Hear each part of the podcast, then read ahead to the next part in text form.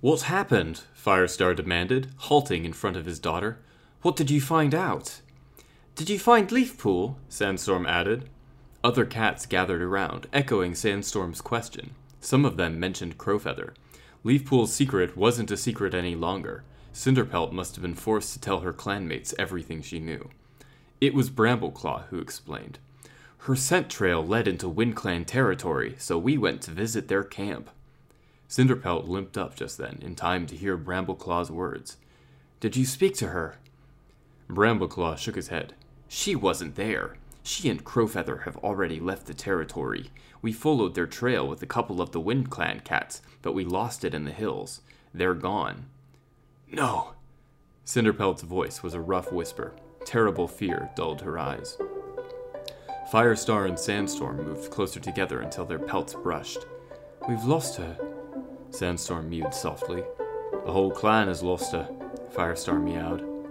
Squirrelflight wanted to wail out loud. Leafpool had lost so much, too. She must have loved Crowfeather very much to give up everything for him.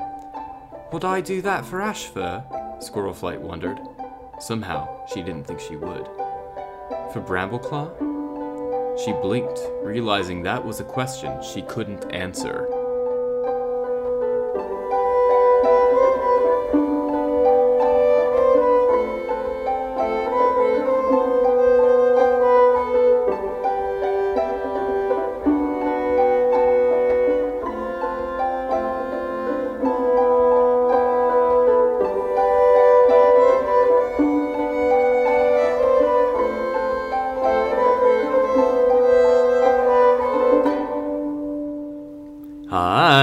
My name is Spencer Grant, and you're listening to uh, Fourtrees, a Warrior Cats retrospective something podcast.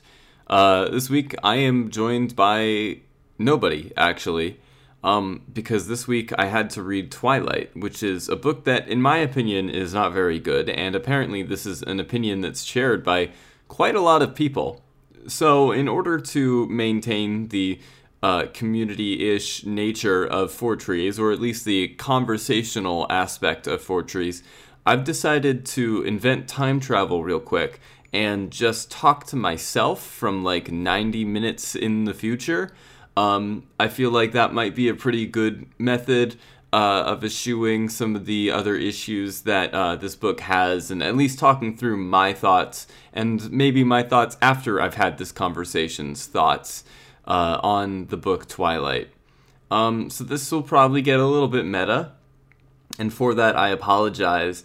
Uh, but fact of the matter is, I just there's nobody else who wants to talk about this book, and if I want to get to Power of Three, which I definitely do, I'm gonna have to power through this one at the very least, you know. So, um, hey Spencer, how how are you doing, and uh, how has your day been so far? Uh, do you want me to be like honest or tactful? I think that honesty would work pretty well. To be All right, honest, I- I, would. I would Uh, like you to be ta- I, I would like you to speak your mind. Let's just okay. say that. All right. All right. Um, my day has been a bit of a gonger. You know. Oh, really? Uh, I I've had like. Okay, so earlier this morning, you were there for this. Yeah. Earlier this morning, we had a guy come into the house and Oh, like. yeah, yeah. Because he was doing the a, new, a, a um, look around, you know, because he wants to um, rent the new room. Yeah. uh, and I, I think I heard him say something about having a dog, and that's like kind yeah, of concerning to me because you know I have cynophobia. Yeah, me too, and actually. I don't want to like be the guy who's like, yeah, sorry, landlord, you know this dude can't live there because I have a psychological fear of his pet. No, But totally. like also at the same time, I extremely don't want to live with a dog, and It's- so like yeah, I'm kind of trying to wrestle like, should It's I like- talk to the landlord about this and you know turn down a, a perfectly cromulent uh, person Cromulent you know, is not a word. potential tenant, or should I, uh, you know, actually speak up about the dog? Because that's that's actually worrying me quite a bit. No, I totally. you know, and then it. also there's the visa stuff, which is just a mess. Oh god, it's uh, a mess. we have to go to Wales later today, Yeah. which you know I. I'm looking forward to it in one way, and I'm not looking forward to it in another way because I haven't really left the house since like October, um, at least not to do groceries. And granted, this is considered essential travel, and I, I don't really intend to have any fun while I'm over there in Wales, but like I'm not.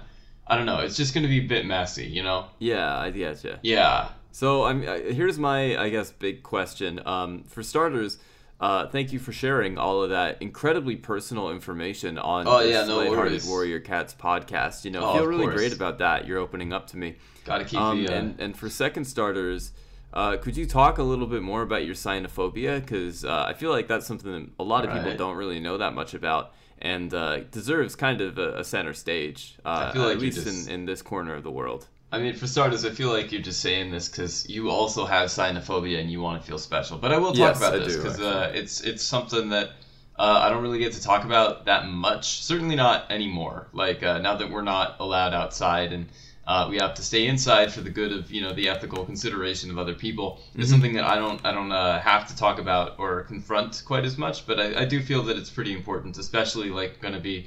Uh, for the first weeks when everybody gets out, and you know that's going to be the world for a little while. Um, Okay.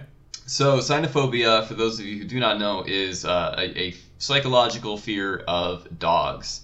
Um, and I know that's like, It, I don't know, it, it, it's a really hard. First of all, who doesn't like dogs? I don't. I, I actually really dislike dogs. I think that um, on, a, on a like aesthetic level, they're very unpleasant for me to look at. I think Definitely, that they are yeah. uh, extremely ugly. And like Yeah. on an ethical level, I take a lot of problems with um, a lot of different breeds of dogs that are like, you know, br- they're bred to be big or good at hunting. And it's like, well, okay, cool. That's like not okay though, because like these things uh, suffer really serious health problems. Yeah, big dogs especially creature have uh, you know, even ones that I don't like. But um, I mean, like, with the with the that's me rationalizing it, right? Uh, it's easy to rationalize something that you don't like because you already start with a conclusion. I don't like this, um, and you can you know find things to support your uh, argument and uh, ignore things that don't support your argument by just saying, well, I have a phobia, so you know that doesn't matter. Um, but Yeah. yeah, I, I, I'm I'm afraid of dogs, and that's a, a really weird uh, facet for a person like me to have, because you know I, I- I feel like that's a thing in amongst uh, pet ownership. Um, right? They always say that like, oh, people who own cats are, you know, they're they're never like, oh, I hate dogs, but you know, people who own dogs are like, oh, I hate cats. Um, and I really hate to be like the exception to that rule, because like I can't really be around dogs. It's not that I hate them; they just make me super uncomfortable. Yeah, um, I feel that. And uh, it's just it's weird. I don't know. it? Like Yeah. it, this is it, it, it's really frustrating too because like a lot of people don't believe it. Like a lot of people are like, "What? How could that possibly be true?" Like you know, I, I'm sure that there's an exception for my dog because my dog obviously is the cutest, most well-behaved thing in the world. Oh, and I the answer totally to that feel that. no. Like everybody. Upon hearing that, like I have a phobia of, of dogs, like Yeah. half of the people that I know will like Literally, take out a like, picture of their puppies and they'll are- be like, "Well, not this dog, right?" And Yeah. it's like, yeah, absolutely that dog. Yeah. Do you know how a phobia works? Like It- nobody's going around showing pictures of spiders to people with arachnophobia. Maybe people are doing that now, but they're just doing that because they want to be like cool in counterculture, and spiders are kind of coming back in. But like, It's I don't know, if somebody's got like uh, what's it called, paradolophobia or thalassophobia. Nobody's gonna like pull out a picture of the deep ocean or a hand with a bunch of holes in it because that's disrespectful. That's like incredibly disrespectful. You're basically taking advantage of a, a psychological mechanism somebody else has in their brain.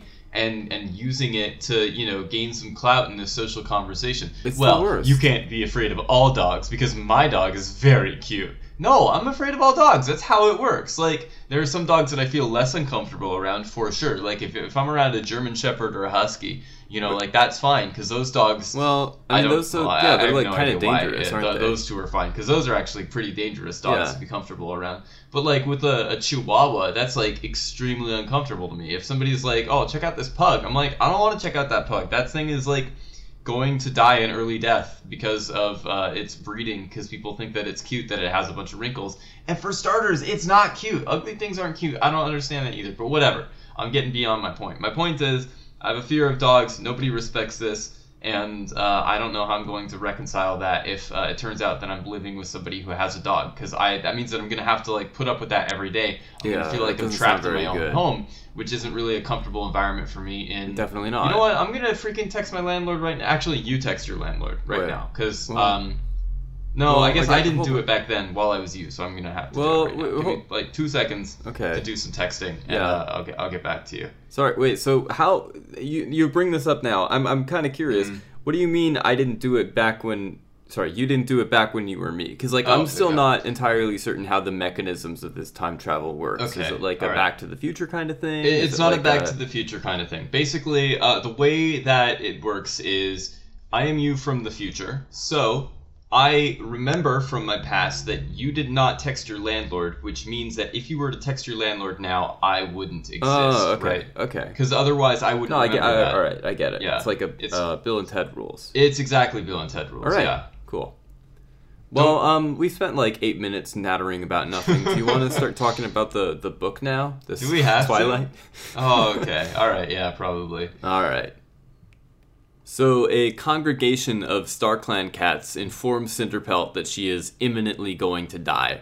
And then Cinderpelt's like, Well, that's not fair. I didn't get a turn on the Xbox. I didn't get to be a warrior this time around. And StarClan is like, Alright, we'll see about that, huh?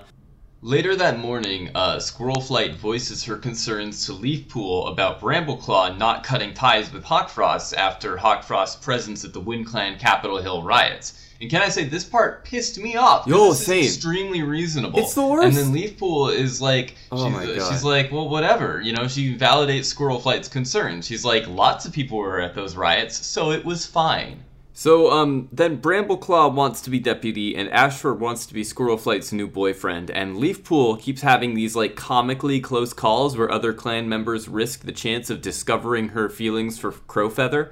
Um, and also, a big part of this, the early book, is that Firestar just won't leave Wind Clan alone. He really Oh wants God, to check yeah. in on them all the time. He like refuses to give them the space that they need. It's really irritating. Yeah. But anyways, uh, while Leafpool is out looking for Crowfeather, Sorreltail drops by and she's like, "Hey, it's me, Sorreltail. How are you doing? Yeah. I'm kind of expecting Brackenfur's children." And Leafpool, who is like extremely jealous by this, is like, she's like, "I'm gonna." I'll, I'll show stupid Sorreltail. I'm gonna have kids that are like way cooler than hers. um, and then Firestar goes to like Wind Clan Yeah. to say hello. And one star says hello back by saying that uh, actually, Firestar, I don't agree with Tall Star's dying wish anymore. Can you go away, please? So like later at the gathering, all of the cats are like exploring the island a little bit, and it's really Mm-hmm. exciting. And they're like bemoaning the fact that we have to go back to doing race wars, which like, Well, it's this like- is a plot point that keeps getting brought up in this book, and nobody right. does anything about it. Like half the time.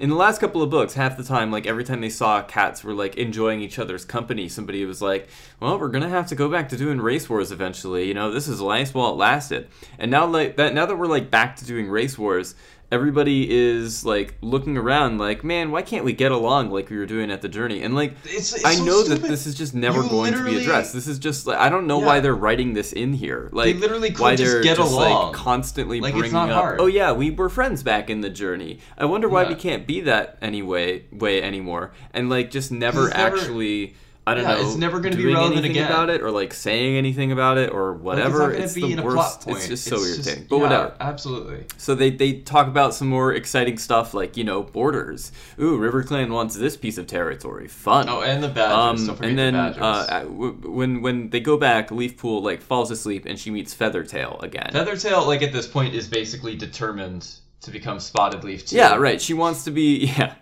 Um, so she goes to to River Clan and she thinks about how pretty Mothwing is, and Mothwing is like talking about the nuances of cat atheism. it's really funny. Uh, It's like I, I believe that Yeah. there's something. I just don't think that it's cat gods, which you know that might be the first reasonable thing that anybody said in this series so far.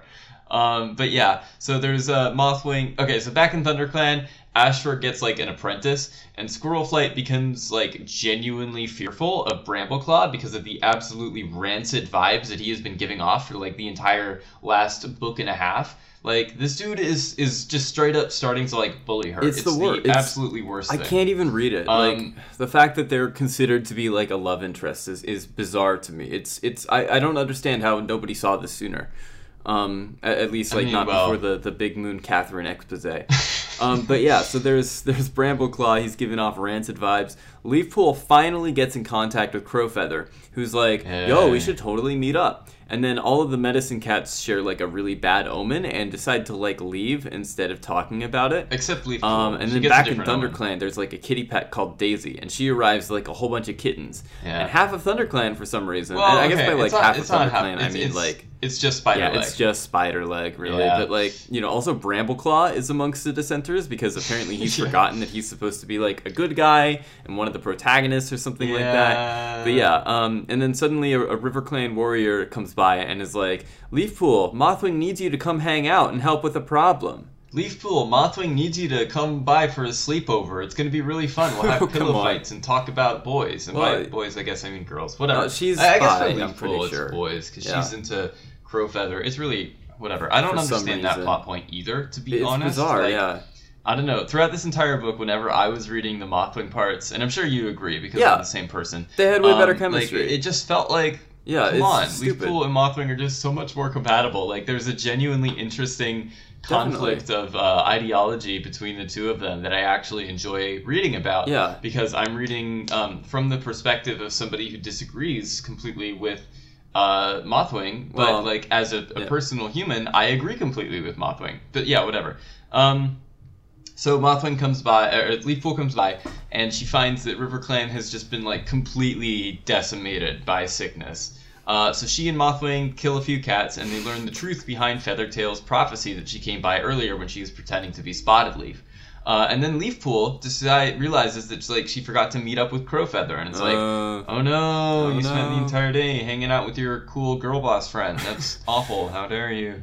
Um, so the so the Thunder Clan cats uh, help drive some mean kitty pets out of Shadow Clan's territory, and Leafpool comes back to camp, and she's like, bright. She finds out that like Brightheart over the last few days is being treated like a medicine cat apprentice.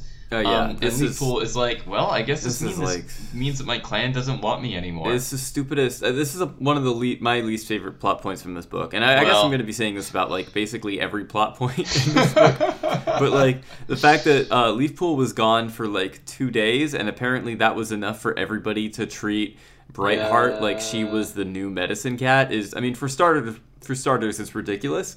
Um, and for Yeah. second starters, it's also hilarious. Like I can I can definitely see Oh, that's how Brightheart would books, become isn't it? Yeah. the surrogate medicine cat in uh, that particular instance, and I actually kind of like the plot point where Brightheart is like trying to find a new role in the clan because the arrival of Daisy and the subsequent, um, I would say, behavior of Occupation, Cloudtail kind of does leave her in alerts. Like I really like how Cloudtail is um, all concerned about doting on Daisy, and Brightheart is like Well, concerned because yeah. she assumes that this what do I is like some kind of way of saying that Cloudtail doesn't care for her anymore. Yeah. And I'm, I'm sure in my heart of hearts that Cloudtail is just looking after Daisy because he she reminds him of his mother. Yeah, And it's you know he wants to make sure that the kitty pets have a good role in the clan Yeah. because you know that means a lot to him. Yeah. Um. And you know he's everything is fine with Brightheart, but I, I kind of do love the idea of Brightheart. You know, like having this kind of crisis of faith where she's Yeah, like, well, maybe I should It- I don't know, try really to become a medicine cat now. to take you know, my, my daughter is growing up. She's she almost doesn't need me anymore. Uh, Mm-hmm. my husband seems like he's interested in another cat, and you know maybe this is the new life for me. Um, but It seems, yeah. I also, so. I think Leafpool's reaction to this is completely inappropriate and Oh, absolutely ridiculous because Yeah. like she should know she's a, a mature-ish human being. She's a cat. cat human being uh, who you know even though she's in love with the worst guy, uh, she should understand that you know. A, a, a cat like Brightheart is not a replacement for a, an actual medicine cat, but whatever. I guess I'm projecting on top of these cats. Uh, Maybe, you might Let's talk about the gathering because the gathering was a really fun part. Oh, of do we have book. to talk about the gathering? Okay, so the gatherings in this book are like awful. So over like the last couple Wait, of chapters, go on a by this point, ThunderClan has helped out Shadow Clan, and they've helped out Wind Clan. They have not helped and- out Wind uh, No, Clan. they haven't helped out Wind Clan Yeah. because Wind Clan is hostile to them. Yeah. But they've helped out Shadow Clan and River Clan. So Yes. both Shadow Clan and River Clan are like at the gathering, and they're like, "Hey, we'd like to give a quick thank you to Thunder Clan for like helping us out with these things that we would have genuinely had problems with if Thunder Clan hadn't shown up." And then One Star is like, "What's wrong with you guys? How could you do ThunderClan this? sucks. They keep butting their nose into everybody's business, and you are bad leaders for paying attention to them." It's so stupid. and stupid. it's so stupid. He's It's like a, I, I guess he's a jerk now. Is that that's like his his plot point, which is Yeah. just like really frustrating to hear about, especially like after um my friend Cora was on the podcast a little while ago. She was here for the. uh, um, she mentioned that one star, episodes. or like back when One Whisker was like a warrior, Firestar literally died for him. Like at one point while they were like evacuating Shadow Clan, or like he was throwing his life down on the line for him. And now that like One Star is a leader, and like he even has the pressure from Tall Star to be like, hey, we should be friends with other clans. uh, they just decide so not to, which is ridiculous. Whatever. But- we should talk about yeah, this later. yeah. We should let's bring up. Yeah. Okay. Sorry, we gotta get to go back to the plot synopsis so we can play to the music. Um, so yeah, Leafpool uh, has a falling out with both Squirrelflight and Cinderpelt, which is how Yeah, you know that your romance is a good one when literally everybody in your life disagrees with you about this. Um, so uh, then she meets Spotted Leaf at the moon pool. And Spotted Leaf is like, listen to your heart, listen to your pheromones, Leafpool, they'll tell you what's up. And then mentions, in case Leafpool forgot that she had the hots for Firestar. Because Yeah, I don't know if any of you guys knew about this. I don't think that it's ever brought up in the books, but actually Spotted Leaf and Firestar had like a thing going on. Yeah, it was Um, really crazy subtle. So, so uh, yeah, Leafpool decides to run off with Crowfeather, uh, and everybody finds out basically immediately. And Squirrelflight is thinking to herself, "Would I rather hypothetically elope with Ashfur, a cat who is nice to me and who I actually enjoy the presence of, She or does would I elope with Yeah, we'll Brambleclaw, a cat that I have run away with before?" and then she yeah. decides Brambleclaw for some freaking reason, even though he spent this entire book bullying her and making her actually afraid of him and making her feel bad about him and whatever. It's so um, and then a bunch of badgers attack, and Sorreltail decides to give birth in a desperate bid for plot relevance. So uh, Leafpool and Crowfeather return, as well as Midnight. You guys remember Midnight? She's the ghost. Um, so uh. Midnight brings Wind Clan to help out because One Star is nice again, I guess. Uh, and then together they drive the Badgers out, but they end up losing Cinderpelt and some other cat whose name that I have already forgotten because they were mentioned like twice in this book. And also, in like the very last words of the book, because I they were saving this for last because they knew everybody would care. Uh, Stormfur and Brook also show up again. And in Yo! case you've forgotten who Stormfur Stormfur and Brook Brook are, are in this which I don't know how you could because they're so important. No! Uh, they're uh, Gray Stripes Oh God, Kit, uh, and and also the uh, cat from the tribe of the rushing water that you know they love. So yeah.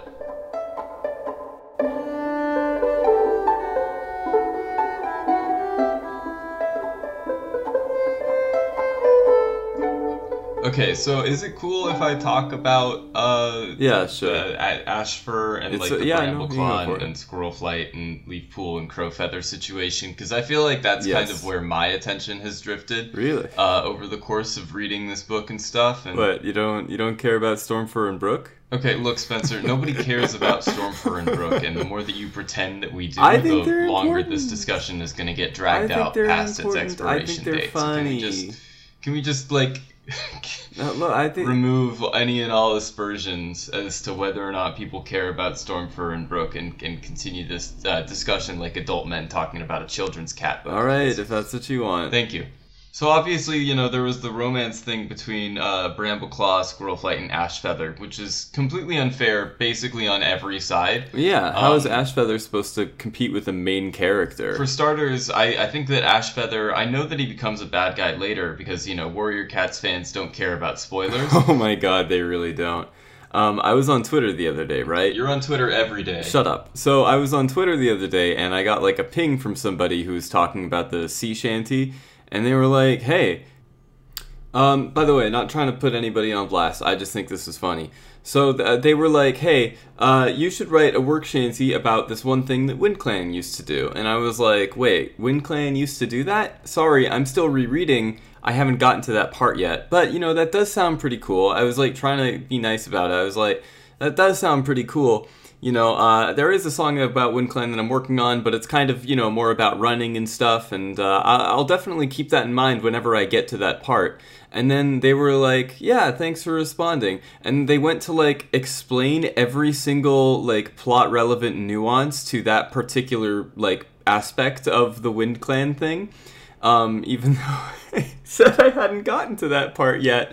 And I, I- it's just like, wow, I, I get like the books have been out for a really long time, but I, it's just, it's funny. Are you going to shut up so I can talk about Ashfur now? Yes, I apologize for interrupting your tangent. Ashfur was a good guy in this book. Like he was not bad. Squirrelflight was like legitimately convinced, uh, con- thinking about him as a romantic partner. They were basically cat dating.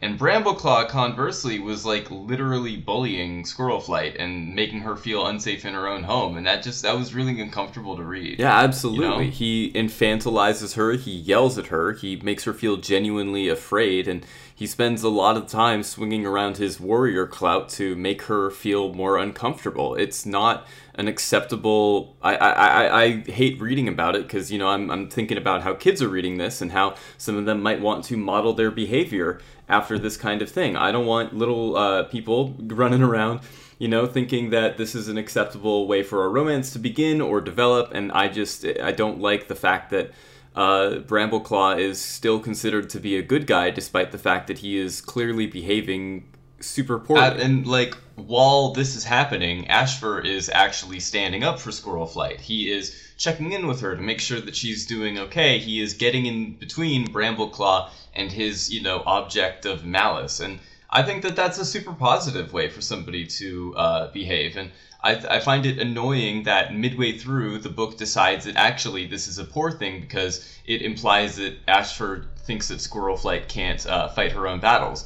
I think that Squirrelflight is completely capable of fighting her own battles, and I think that if she does not want Ashfur to butt in, then she has to communicate that with Ashfur, which she doesn't do. And so, just like midway through the book, when uh, Squirrelflight, when when Leafpool and Crowfeather run away together, uh, Squirrelflight gets this like paragraph where she's like, "Man, I wonder if I would ever run away with someone like Ashfur." And then she's like, "Nah, but I'd run away with Brambleclaw again. That was pretty good." And it's like, "What are you talking about? This is like Uh, absolutely, because like, running running away with somebody is a grand gesture, and I don't think that a grand gesture should be by any means a metric by which you measure the worth or value of a relationship. Um, I think that it sets a really poor standard because you know a grand gesture is a one time thing, right? You can have many grand big big gestures, but like it's it's not indicative by any means of how well a relationship is going to substantiate or you know continue and progress because a relationship isn't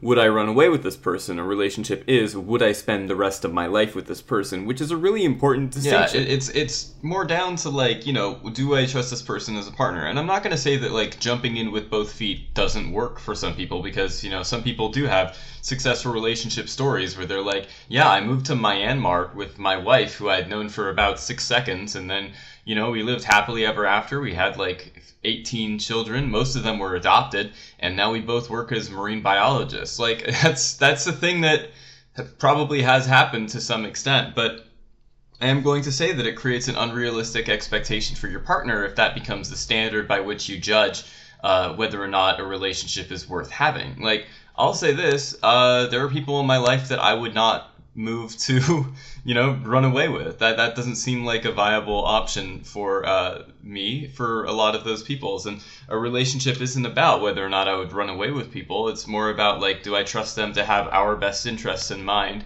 Do I, you know, trust them to, uh, you know, be a, a good human person who is uh, good for me. Uh, and you know, if you're uh, creating an unrealistic expectation at the start by asking the question or phrasing the value of a relationship in the way of, you know, will I run away with this person? It's uh, kind of it can stagnate, and and a lot of times it can hinder uh, a burgeoning relationship, which. I think is really unfair for just about every party involved, and I feel kind of bad for Ashfur because you know he's got to be compared to that in the mind of Squirrel Flight. Also, can we like talk about that thing that Sandstorm says, where Sandstorm Oh is God. like, "Hey, what's up? It's me, your mother." Yes. Um, Squirrel Flight. How have you considered maybe making sure that the boys that are pining after you aren't so behaving so irresponsibly and, and rudely so towards dumb. each other? Because Oh like, what was up with that? Yeah, right. Like, Right. Why is it her This stupid. responsibility for, to make sure that other people behave appropriately? Sandstorm telling people not to be involved in a love triangle. That's like one Uh, thing. Ma'am, your hypocrisy. But well, okay.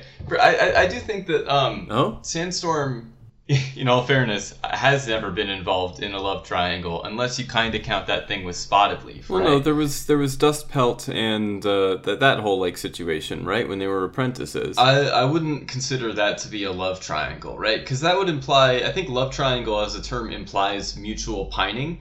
Um, and Fireheart, if you'll recall, did not really care very much about Sandstorm until it was abundantly clear that she was the only option left, right? Like Cinder, uh, like like everybody else in this uh, book series, when they describe love, um, except for Blue Star, like they've got like a pretty good handle about what it is and how they feel. But with Fireheart, we never really saw that kind of thing. It was just kind of like Dustpelt liked Sandstorm. Sandstorm liked Fireheart. That wasn't like a love triangle. It was a love series of connected lines. And then eventually, uh, Sandstorm didn't like Dustpelt, so she was like, "No, you know, we, I never liked you. So what's the point?" And then uh, Fireheart was like, "All right, I guess I like Sandstorm now because you know Gray Stripe." Unfortunately straight, and Mhm. Spotted Leaf unfortunately dead. Well, wouldn't wouldn't you consider Spotted Leaf to be a love like in the love triangle then at the very least? Because like uh, by your definition, right? There's mutual pining. Firestar uh, at this point cares about Spotted Leaf. Spotted Leaf cares about him, and then you know eventually he starts caring about Sandstorm, Well, and Sandstorm I- starts caring about him. So There- like there's, there's a bit you know a- like decision Uh, gate. well- you know, 2020. Who's who's he gonna choose? You know that Okay, that well- feels like love triangle to me, right? Well, well, I think where, where, where I'm coming from, at least from Mhm. this perspective, is that like you're right in that uh, you know he did have to choose one. Yeah. But you're wrong in that this was any kind of decision that was like relevant because like Are you saying he has no agency? Spotted Leaf was dead at this period Okay. of time, and like I'm all for long distance relationships. You know, I've been in one or two. Um, but there, I think there's a difference between long distance relationship and relationship between somebody who is alive and dead, right? That seems like too long I'm a distance. man of constant Um, sorrow. and besides, like that was kind of, um, at least like in the books, that was more or less like done at a point where uh, StarClan was still like there was still an argument to be made that StarClan wasn't real and that it was like hallucinations and that the lives, you know, like the nine lives things was, and the prophecies were all in their imaginations and it just Yeah. like happened to line up, right? That This is sense. before StarClan established itself as like a, a metaphysical or like an, an actual physical um, thing that exists, Cat Heaven. Okay, I see where you're coming from. I get you.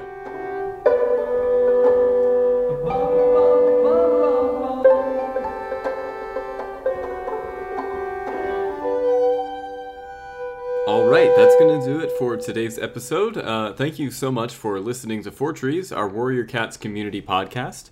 Uh, I've been your host, Spencer Grant. I'd like to thank our guest, Spencer Grant, for joining us for the last little while. You've been a pleasure to have. Fourtrees is recorded live in front of a studio audience at Druids Hollow Studios here in Bristol. Our theme was composed and performed by Spencer Chopin Grant and mixed by Alex Turner.